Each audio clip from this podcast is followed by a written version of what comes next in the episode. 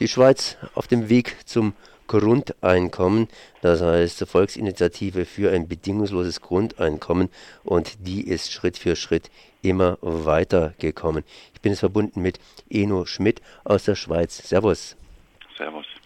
Ja, ähm, Grundeinkommen bedingungsloses Grundeinkommen, das heißt, der Mensch soll praktisch sein Leben nicht fristen, sondern auskömmlich auskommen können und das bedingungslos. Die Schweiz scheint hier voranzugehen, beziehungsweise die Schweiz hat am 5. Juni, es ein Sonntag, eine historische Abstimmung, eine Abstimmung zum bedingungslosen Grundeinkommen zumindest in der Schweiz.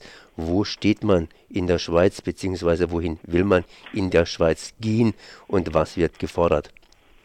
Also, was wir in dem Initiativtext fordern, ist, dass es eine Richtungsentscheidung gibt. Da geht es noch nicht um Zahlen, um Summen und um die Ausgestaltung, sondern um die Frage, wollen wir, dass die Basis des Einkommens, der Sockelbetrag für alle bedingungslos wird? Und wenn die Schweiz da mehrheitlich mit Ja stimmt, dann wäre das ein Weg, der sicherlich noch zehn Jahre dauert, das auszugestalten und der aber parallel läuft zu Finnland, zu den Niederlanden, zu Kanada. Die Diskussion ist ja allgemein weltweit jetzt doch sehr stark geworden. Und das Besondere in der Schweiz ist, dass die Bevölkerung darüber abstimmt, dass es also eine Auseinandersetzung ist unter den Menschen. Das heißt, die Parteien haben da weniger zu sagen, beziehungsweise haben sich da nicht getraut, was zu sagen. So ist es. Die Parteien, es gibt keine Partei, die jetzt dahinter steht.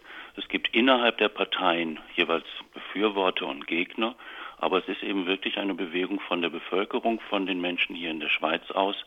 Und ich denke, das ist auch das Problem ein bisschen in anderen Ländern, dass wenn das Initiativrecht nicht bei der Bevölkerung liegt, also nicht eine direkte Demokratie ist, dann tun sich Parteien doch sehr schwer mit vor allen Dingen dem Gedanken der Bedingungslosigkeit.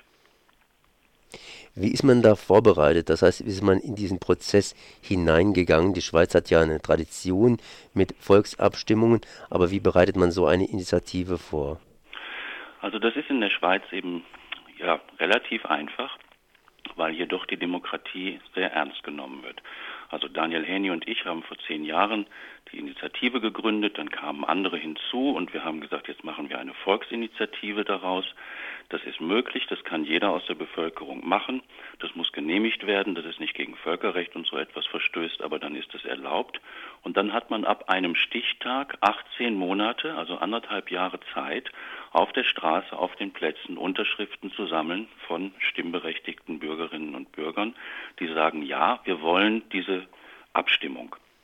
Wenn es gelingt, über 100.000 Unterschriften zu sammeln, und wir haben 126.000 gesammelt, dann ist das eine rechtsverbindliche Volksabstimmung, die daraus wird. Das ist also dann nicht mehr die Frage, ob die Parteien oder die Regierung das gut oder schlecht finden. Die Regierung hat ja auch hier gesagt, nein, das, äh, wir empfehlen der Bevölkerung auf jeden Fall Nein zu stimmen und auch das Parlament hat mit großer Mehrheit gesagt, wir empfehlen mit Nein zu stimmen. Aber das heißt nicht, dass die Souveränität nicht bei der Bevölkerung liegt und das wird am 5. Juni jetzt entschieden, ob nicht eine Mehrheit der Bevölkerung Ja sagt.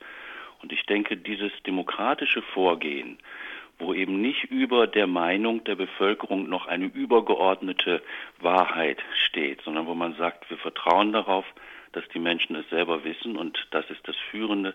Das ist, glaube ich, mit eine Nachricht, die auch mit dieser Volksabstimmung in andere Länder geht, also eine Belebung der Demokratie, denn es ist eigentlich der gleiche Gedanke, den Menschen die Entscheidung für die politischen Angelegenheiten wirklich zu überlassen und wirklich zu sagen, die Bevölkerung ist souverän und beim Grundeinkommen zu sagen, die Entscheidung über dein Leben in dieser einfachen Basishöhe des Grundeinkommens, da ist es dir freigegeben.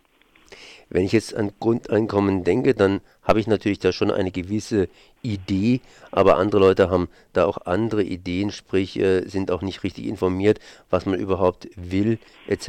etc. Wie wurden jetzt die Schweizer, beziehungsweise wie werden die Schweizer informiert, dass sie dann konkret abstimmen können?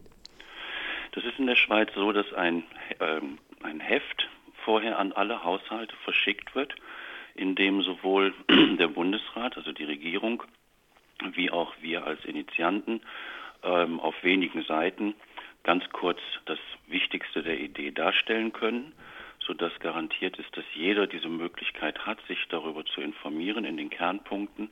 Und ansonsten ist es so, dass eben viel in der Presse kommt. Und natürlich haben wir, also ich habe ja schon 2008 einen Film gemacht über das Grundeinkommen, wo ganz viel enthalten ist und weitere Filme. Und wir versuchen natürlich auch durch einen Flyer, durch die Website, durch verschiedenste Aktionen, durch viele Vorträge überall, dass wir möglichst viel informieren. Und wer sich informieren will, der kann das auch. Also dieser Vorgang ist eben einer, der ist sehr lebendig dann unter in der Bevölkerung, in den Medien und es ist eigentlich ein Bildungsvorgang. Das finde ich eigentlich daran auch sehr wichtig. Es ist nicht nur der Entscheid ja oder nein, sondern eben auch wirklich die Auseinandersetzung mit Fragen, wie wird die Arbeit in Zukunft sein? Wie ist es mit der Individualität heute? Was ist mit Geld und so weiter? Das ist eigentlich ein gesellschaftlicher ähm, Umflüge- und ähm, Pflegevorgang. Wenn wir jetzt nochmal auf den 5. Juni zu sprechen kommen, das ist natürlich nur ein Punkt, ein Punkt, ein Zeitpunkt. Was passiert, das haben Sie ja vorhin schon mal gesagt, wenn die Bevölkerung mit Ja stimmt, aber was passiert, wenn die Bevölkerung mit Nein stimmt? Das heißt, wie geht es dann einfach weiter? Also wenn jetzt die Mehrheit dagegen ist, ähm, und das ist jetzt das, was wahrscheinlich der Fall sein wird, dann geht es so weiter, dass wir in der Schweiz das einfach schon einmal besprochen haben und dass viele hier sich auch damit auseinandergesetzt haben. Das geht weltweit weiter. Es wird ja in Kanada in diesem Jahr angefangen mit Pilotprojekten, in Finnland im nächsten Jahr. Und es ist immer mehr, dass äh, die Labour-Partei in England Projekte in den USA und so weiter, auch in Asien. Also es ist ja eigentlich eine weltweite Bewegung. Und ich denke, im Moment sind wir sehr wichtig und es wird viel hier hingeschaut, ähm, weil hier das Grundeinkommen in der vielleicht auch klarsten Form gefordert wird. Also nicht nur Ersatz von Sozialleistungen, sondern wirklich für jeden. Und ich denke, dass hier in der Schweiz es so weitergehen wird, dass es ähm, auch die Diskussion weitergeht, die ist damit nicht beendet und dass es zu einer nächsten Volksabstimmung kommen wird. So Eno Schmidt für den 5. Juni 2016, dem Tag, an dem die Schweiz über ihr bedingungsloses Grundeinkommen abstimmen wird. Ich danke mal für dieses Gespräch.